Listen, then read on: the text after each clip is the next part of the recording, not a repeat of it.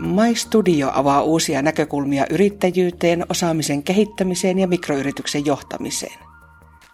Näissä podcasteissa kurkistetaan mikroyrittäjien arkeen ja mikroyritysten yhteiskunnalliseen vaikuttavuuteen. Ääneen pääsevät professorit, tutkijat, mikroyrittäjät ja yrityspalvelutoimijat. Viime jaksossa käsittelimme eri teollisuusoikeuksien muotoja. Nyt jatkamme keskustelua siitä, miten kannattaa varmistaa, että liikesalaisuudet pysyvät salaisuutena niin, että esimerkiksi kukaan työntekijöistä ei paljastaisi vahingossa tietoja vaihtaessaan työpaikkaa. Ja entä mitä virheitä kannattaa välttää IPR-oikeuksien rekisteröinnissä? Mikä merkitys on sitten taas sopimuksilla? Keskustelijoina on kaksi immateriaalioikeuksien ammattilaista, Suvi Julin ja Ari-Pekka Launne. Mitenkäs noissa, kun puhuttiin noista liikesalaisuuksista, että nekin voi olla arvokasta tosiaan omaisuutta yritykselle, mutta miten paras olisi varmistaa sitten, että se pysyy liikesalaisuutena esimerkiksi, että kukaan työntekijöistä ei paljasta sitä liikesalaisuutta ulkopuolelle vaihtaessa esimerkiksi työpaikkaa? Sopimus, sopimustekniikka tulee tässä sitten käyttöön ja, ja tota, salassapitosopimukset ja itse asiassa onhan meillä ihan rikoslaissakin tähän pykälä.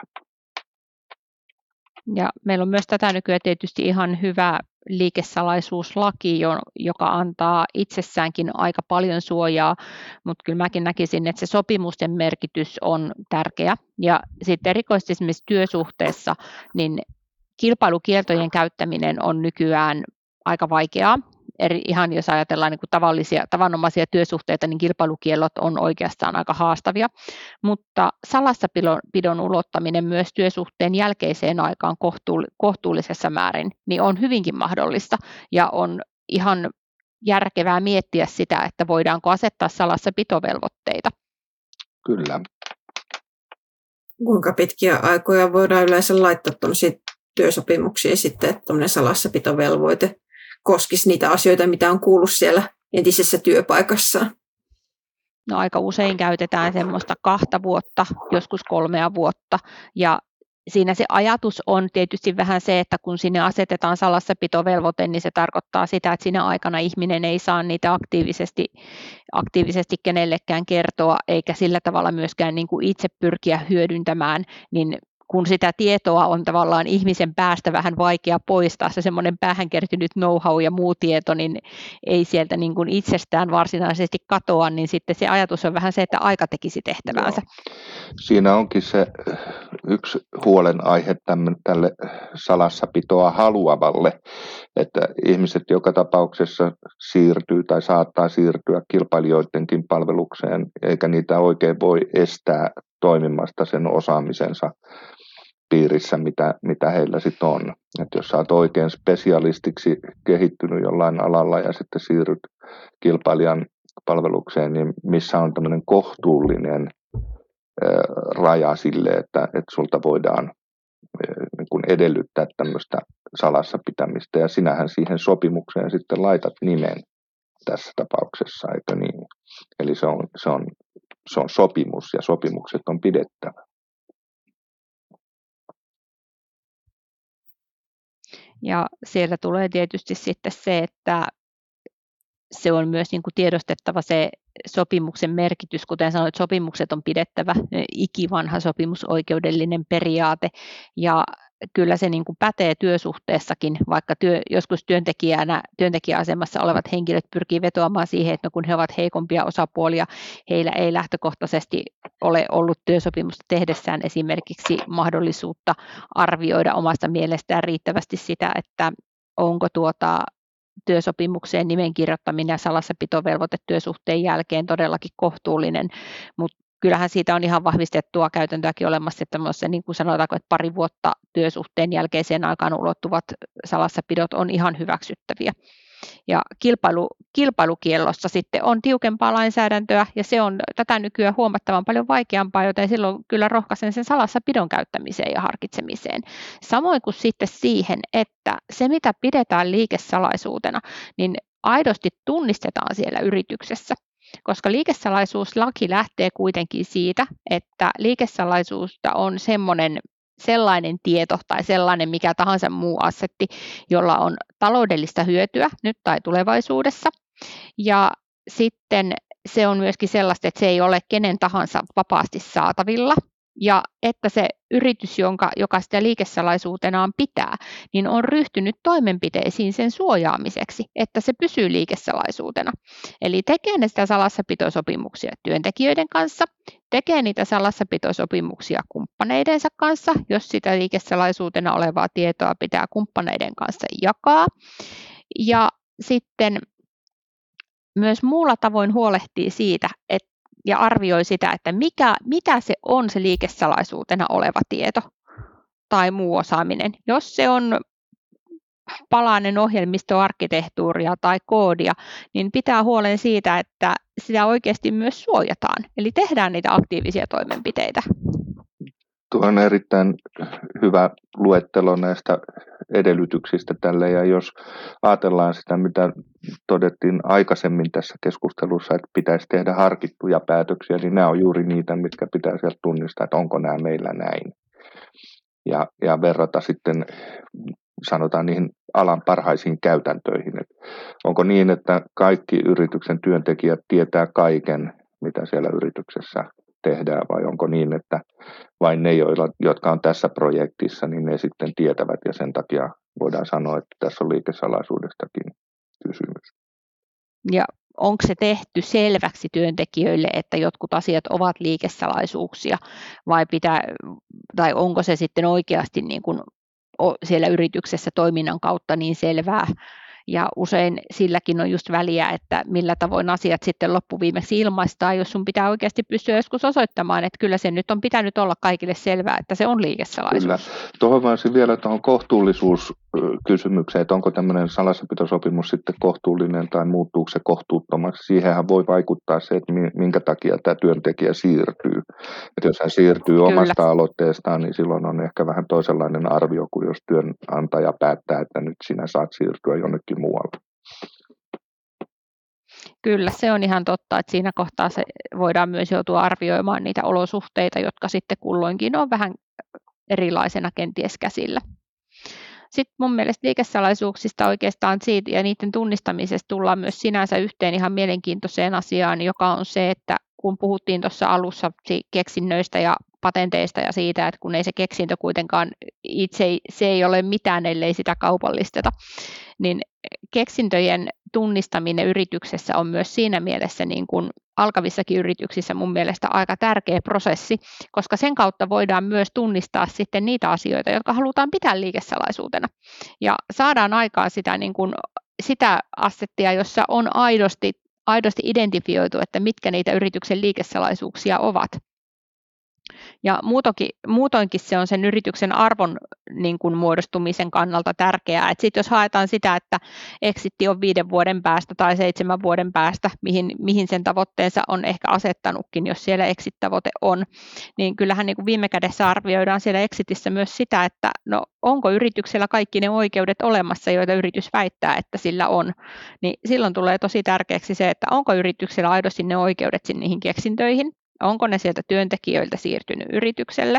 Mitä ne on ne liikesalaisuudet? Miten ne on tunnistettu? Miten niitä on suojattu? Ja ihan samalla tavalla kaikki muu IPR.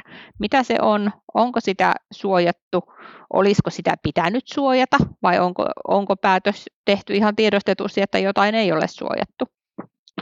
Se on sen hetken suuri ongelma, kun tämä niin sanottu mappihelvetti sitten alkaa due diligencein muodossa siellä, että käydään läpi joka ainoa suojaushakemus, rekisteröinti, mitä on saatu, katsotaan onko ne oikeilla kohdilla vai, vai tota, vinossa. Siihen on monta mahdollisuutta siihenkin, että suojauksia kyllä on, mutta ne ei suojaa sitä, mitä on ajateltu.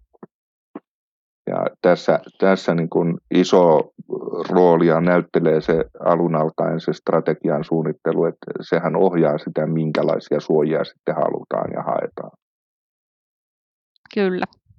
Ja sitten myös toisella siellä rinnalla sen strategian kanssa se, että, sit se, että mihin, mitä halutaan suojata, niin myös huolehditaan siitä, että nimen oikeudet siihen, mitä halutaan suojata, niin sitten on varmasti yrityksellä itsellään. Erikoisesti silloin, kun kyse on siitä, että siellä on vaikka keksintöjä, jotka sun työntekijöiden kautta, tai sitten siellä on vaikkapa jossakin kumppanuussuhteessa syntyneitä, niin myös se, että kaikki sopimukset ja muut on kunnossa ei pelkästään rekisteröinnit, vaan myös se ikävä kyllä se paperityö siellä pohjalla. Minkälaisia sudenkuoppia just kannattaisi välttää, jos ajattelee vaikka noiden IP-oikeuksien rekisteröintiä? Onko tullut vastaan sellaisia hyviä esimerkkejä, joita voisi kertoa ja että osaisi muutkin välttää, että mitä on tehty ehkä virheitä matkan varrella? No, en mä tiedä, onko olemassa semmoista yritystä, joka oikeasti haluaisi kertoa, että tuossa me tehtiin muuten virhe ja, ja tuota, tätä me ei enää toisteta. Kaikki kertoo, miten ne kaupallisti jonkun hilavitkuttimeen ja sai miljoonia euroja kassaan ja, ja tota, on nyt iloisia veronmaksajia. Et, et, mä, mä arvelisin, että jos, jos lähdetään tämmöisestä pienestä niin kuin kasvamaan isommaksi, eli ehkä kyseessä on yhden ja kahden miehen, kolmen, kolmen ihmisen poppo, joka, joka tota, nyt on tutkinut jotain yhteistä asiaa ja sitten keksii, että tämän ympärillehän me laitetaankin yritys. Niin kaipa se ensimmäinen sudenkuoppa siinä on, että ei tehdä alun alkaen minkäänlaista osakassopimusta tai sopimusta siitä, että miten tämä yritys niin kun hallitsee itse itseään, vaan luotetaan siihen, että kun nyt ollaan kavereita keskenämme, niin kyllä se jatkuu tästä hamaan tulevaisuuteen. Silloin tulee esiin tämä tilanne, jossa Villellä on kokemusta ja Kallella on rahaa ja tasa vuoden päästä tämä on just päinvastoin. Että meidän täytyy ajatella sillä lailla niin kuin hyvässä avioliitossakin, ettei se avioehtosopimus loppujen lopuksi mitään muuta siinä, siinä ihmissuhteessa, se vaan pitää huolen siitä, ettei rahasta tarvitse riidellä sitten, kun mahdollinen ero tulee tai jos mahdollinen ero tulee. Ja tämä osakassopimus on mun mielestä se ensimmäinen asia lähinnä siksi, että nykyään osakeyhtiön perustaminen on edullista ja helppoa ja siinä on tietyt, tietyt suojat sitten sille sijoitukselle, joka tähän laitetaan. Se voi omistaa omaisuutta, joka on erillistä näiden osakkaiden omaisuudesta. Ja jos se on hyvin tehty se osakassopimus, niin heidän vastuut, keskinäiset vastuut ja päätöksentekojärjestely on, on sitten kuvattu hyvin ja selkeästi. Kun tämä on saatu aikaiseksi, niin sitten seuraava kysymys on nämä nimenvalintakysymykset. Niissä on yksi sudenkuoppa, josta haluan varoittaa, eli se on se, että kun googlataan tätä potentiaalista nimeä, niin samalla tehdään selväksi, että kohta sitä ei ole saatavilla domain-nimenä ainakaan. Ja mahdollisesti myös, myös nämä tuota, toiminimirekisteröinnin edellytykset saattaa siinä kadota, kun siitä tuleekin yhtäkkiä tietoa, että tämmöistä etsitään. Nämä hakukoneethan saattaa alkaa paukauttaa tämmöistä hakutulosta sitten esiin, kun sieltä on hetken aikaa haettu ja on olemassa tämmöisiä kärpäsloukkumaisia verkkotunnuksen tutkimispalveluita tai sivuja, joista voit tarkistaa, että onko tietty verkkotunnus varattu. Ja kun sen tarkistuksen teet, niin se ilmoittaa sulle, että kyllä on, se on myynnissä. Sinä olet juuri ilmoittautunut sen potentiaaliseksi ostajaksi ja hinta on moninkertainen. Eli näissä kannattaa olla varovainen, kun sitä nimeä suunnittelee ja tutkii miten sitä kannattaa sitten selvitellä sitä, että onko joku yrityksen nimi vielä käytettävissä ja saako sille verkkotunnusta, että ei tule tuommoista paljastaneeksi hakukoneelle no, sitten. Ne on, käytännössä ne temput on semmoisia, että soitetaan Suville tai Ari-Pekalle tai jollekin meidän kollegalle, jolla on vähän sofistikoituneempia välineitä sen tutkimiseen, että mitä on rekisteröity ja mistä, mistä sitä voi turvallisesti tutkia silloin, silloin ollaan sitten sellaisessa, että me me käytämme sitten sellaisia työkaluja, joissa se ei perustu siihen, että me kirjoitetaan se pelkästään Googleen, niin tuota, silloin me ollaan vähän turvallisemmilla vesillä, että me ei olla siellä hakukoneloukussa no. potentiaalisesti. Ja tuo, mitä Ari-Pekka sanoi tuossa osakassopimuksesta, niin on ehdottomasti samaa mieltä. Ja osakassopimus on oikeasti startup-yrityksellä monesti se ensimmäinen ja tärkein sopimus, joka pitäisi huolehtia ihan alun perin kuntoon. Se uskokaa tai jälkää, mutta valitettavan usein puuttuu. Ja yritys on voinut toimia jo ihan huomattavan aikaakin, ja osakassopimusta ei ole. Ja silloin kun osakassopimus puuttuu, niin aika usein on käynyt niin, että ei ole kyllä missään vaiheessa myöskään sovittu siitä, että ne IPR sitten kuuluu esimerkiksi yritykselle, vaan se on sitten yksinkertaisesti niin, että kun jos olet osakas, et ole työsuhteessa, niin tuota, sinun ei myöskään sovellu ne olettamat, jotka lainsäädännössä ovat työsuhteessa syntyneiden keksintöjen tai vaikka tekijän oikeuden osalta voimassa, niin silloin ollaan siinä mielessä aika ikävässä tilanteessa, että jos tulee jotain riitaa, niin tuota, yrityksen asema jääkin tavallaan vähän turhan heikoksi, kun sitä osakassopimusta ei esimerkiksi ole ollut siellä, tai mitään muutakaan sopimusta siitä, miten IPR hoidetaan. Käytännössä on ihan varmasti niin, että ei, ei me niin kuin nähdä riitoja siitä, että sovittiinko tehtävän noin tai näin, vaan me nähdään aina riita rahasta. Eli vaikka olisi sovittu mitä, niin lopulta on sovittu siitä, että kuka saa mitenkin paljon rahaa milläkin tavalla. Ja jos tämä kaupallistaminen onnistuu ja yksi näistä sitten on sitä mieltä, että hänelle kuuluu enemmän kuin hän on se keksiä, niin tämä osakassopimus olisi nyt se paperi, jossa se olisi tullut sitten katsoa, että mikä se oikea jako on, jos, jos tämä menestyy. Ja sillä välttää riitoja. Ja e, tuomioistuimessa riitoja hoitaneena juristina mä voin sanoa, että aina kannattaa mieluummin sopia. Ja vielä siinäkin vaiheessa, kun riita näyttää jo voimakkaasti olevan sellainen, että jos ollaan kohta käräjillä, niin se kannattaisi sopia, koska tämä riiteleminen on huomattavasti kalliimpaa kuin hyvän sopimuksen laadituttaminen asiantuntijalla. Ja siinä mielessä, jos pitäisi aikaisessa vaiheessa miettiä, että mihin sijoittaa rahansa, niin sijoittaisin melkein mieluummin rahaa siihen hyvien sopimusten tekemiseen suhteellisen ajoissa, kuin sitten siihen, että niitä ruvetaan tekemään mahdollisesti jälkikäteen, kun jo jotain riidanpoikasta mm. saattaa olla vireillä.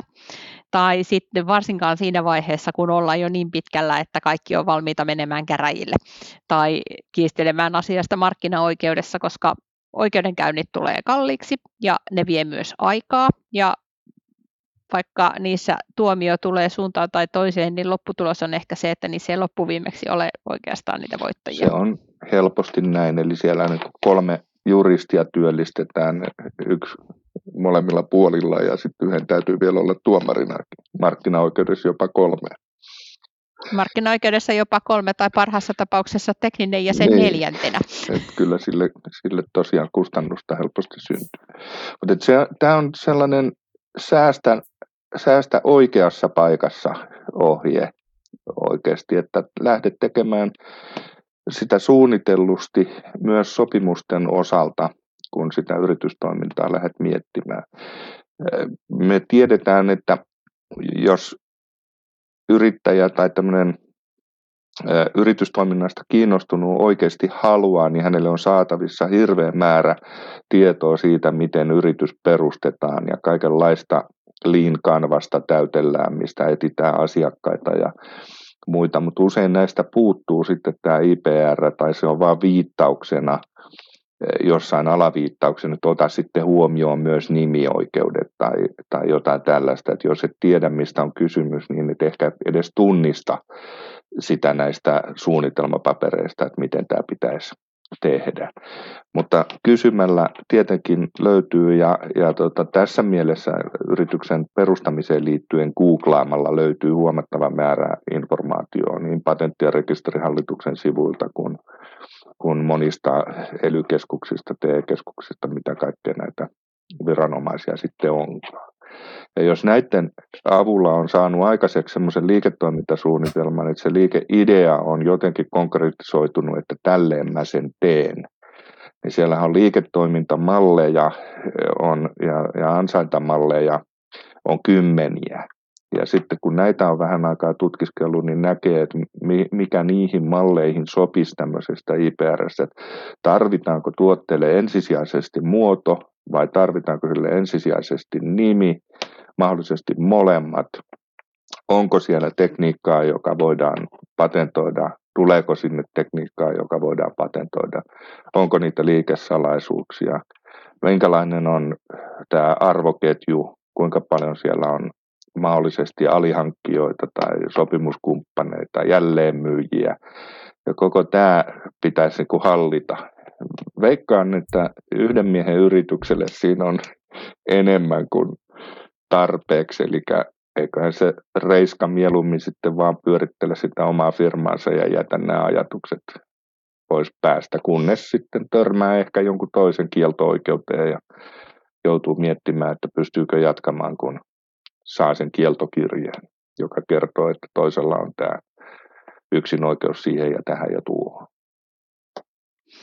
Joo, tässä on sellainen, niin kuin eräs kollegani käyttää mielellään sellaista ilmaisua, että voit kyllä itse päättää, että minä en ole lainkaan tässä IPR-bisneksessä tai vaikkapa patenttibisneksessä mukana, että tämä ei koske minua ja minä pistän itseni tästä ulos, koska minä en, minä en ole tästä kiinnostunut, mutta sinä päivänä, kun sinulle napsahtaa kirje joltakulta, että muuten loukkaat minun patenttiani tai minun tavaramerkkiäni, niin sinä olet juuri mukana siinä bisneksessä, halusit taikka et. Juu.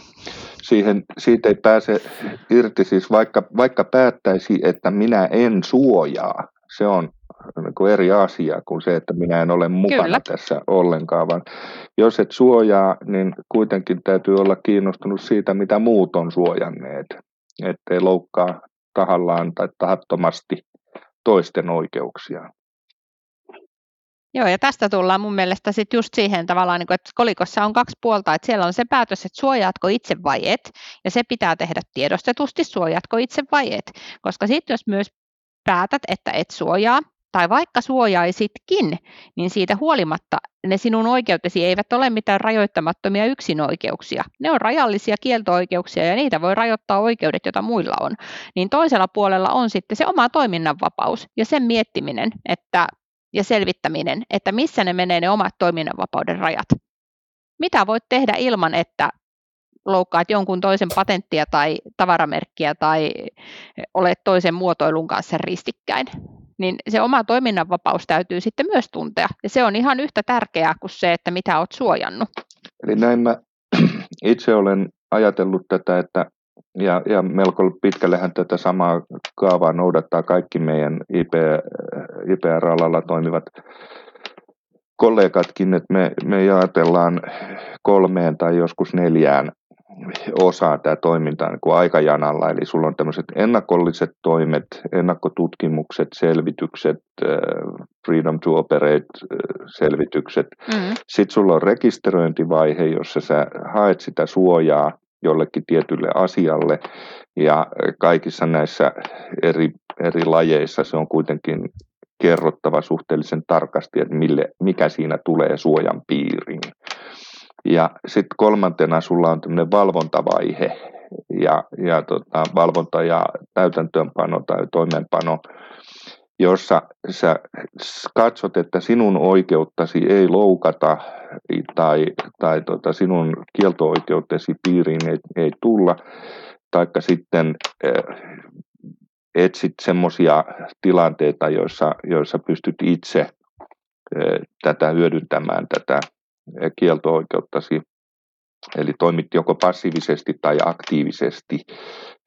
Passiivisena odotat, että jos joku tulee pyytelemään lisenssiä, niin sitten myönnät sen ja aktiivisena etsit sellaisia, jolle lopulta myyt pakolla sen lisenssin tähän kielto-oikeutesi piiriin kuuluvaan juttu. Jos sitten siellä on se neljäs kaista tai palanen on tämä täytäntöönpano, Eli sitten kun meillä on mahdollisesti jotain tuomioita tai muuta, niin niitä sitten niin sanotusti enforsataan, eli, eli toimeenpannaan tätä loukkaajaa kohtaan esimerkiksi vaatimalla sen tuotteita hävitettäväksi, niin kuin voi käydä tuoteväärennöstilanteessa. Eli näissä, näissä kun, ja aika tärkeänä. Joo, näissä kun, niin, näissä kun, kun tota, tässä aikajanassa katsot, että mikä, mikä niin kuin korostuu, niin siellä se strateginen päätös, päätös määrää sitä, että onko tärkeämpää ennakkotutkiminen vai onko tärkeämpää tämä valvontavaihe. Rekisteröintivaihe voi olla sitten siinä välissä, tai onko se, harvoin se on kai tärkein. Mä näkisin niin, että kaikista tärkeintä olisi rekisteröidä. Se olisi juuri vastoin sitä, mitä, millä aloitettiin. Eli ei suojaa suojaa, vaan suoja haetaan sitä varten, että on siellä jotain valvottavaa tai jotain, jolla, jolla tota, kieltää sitten kilpailijoita.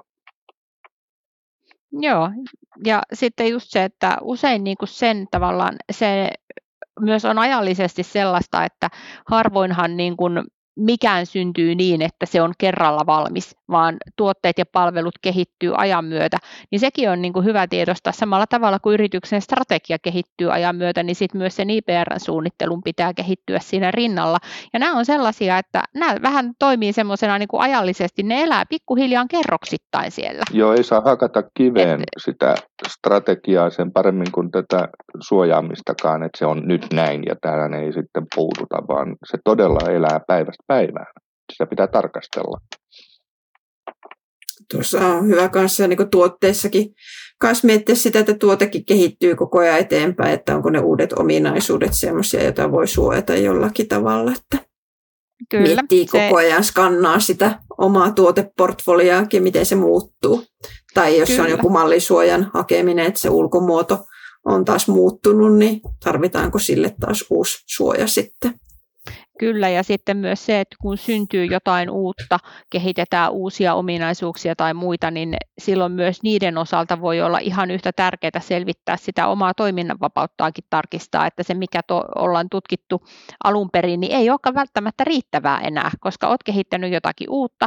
Siellä voi olla myös yhtä lailla sitä koskevaa, mikä ei olekaan sen, siinä siinä toiminnanvapauden arvioinnin piirissä, mitä on alun perin tehty, niin vaikka ollut.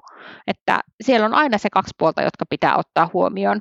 Ja se on ehkä semmoinen mun mielestä yksi yleisimpiä harhaluuloja tavallaan alalla, niin on just se, että kuvitellaan, että se saatu patentti tai saatu tavaramerkki on semmoinen niin kuin rajoittamaton yksinoikeus, kun niin kuin tuossa ollaan muutamaan kertaan todettu sitä, niin se on kuitenkin niin kuin se on kielto-oikeus ja sitä rajoittaa myös se, mitä oikeuksia niillä muilla on. Niin se oma toiminnanvapauskin on sellainen, että se voi ajallisesti muuttua ja sitä pitää seurata tuotteiden ja palveluiden kehittyessä, että millä tavoin esimerkiksi uusien toiminnallisuuksien osalta sille, mitä sille toiminnanvapaudelle on tapahtunut. Ja jos ajatellaan esimerkiksi patentteja, niin patentit on ensimmäiset 18 kuukautta sieltä etuoikeuspäivästään patenttihakemukset on salaisia, niin myöskään ajanhetkenä X me ei välttämättä tiedetä ihan varmasti kaikkea, mikä siihen liittyy. Tiedetäänkö koskaan, ja toi laajentaminen on aina sellainen paikka, siis niin toimialan laajentaminen kuin, kuin tämän toiminnan laajentaminen tai tuotevalikoiman laajentaminen, jossa aina pitää olla tarkkana, koska kun tämä on se rajattu oikeus, jos sen ulkopuolelle halutaan mennä, niin siellä on toisten rajattuja oikeuksia ja niitä on voinut tulla myös sen jälkeen, kun itse on se ensimmäinen oikeus saatu.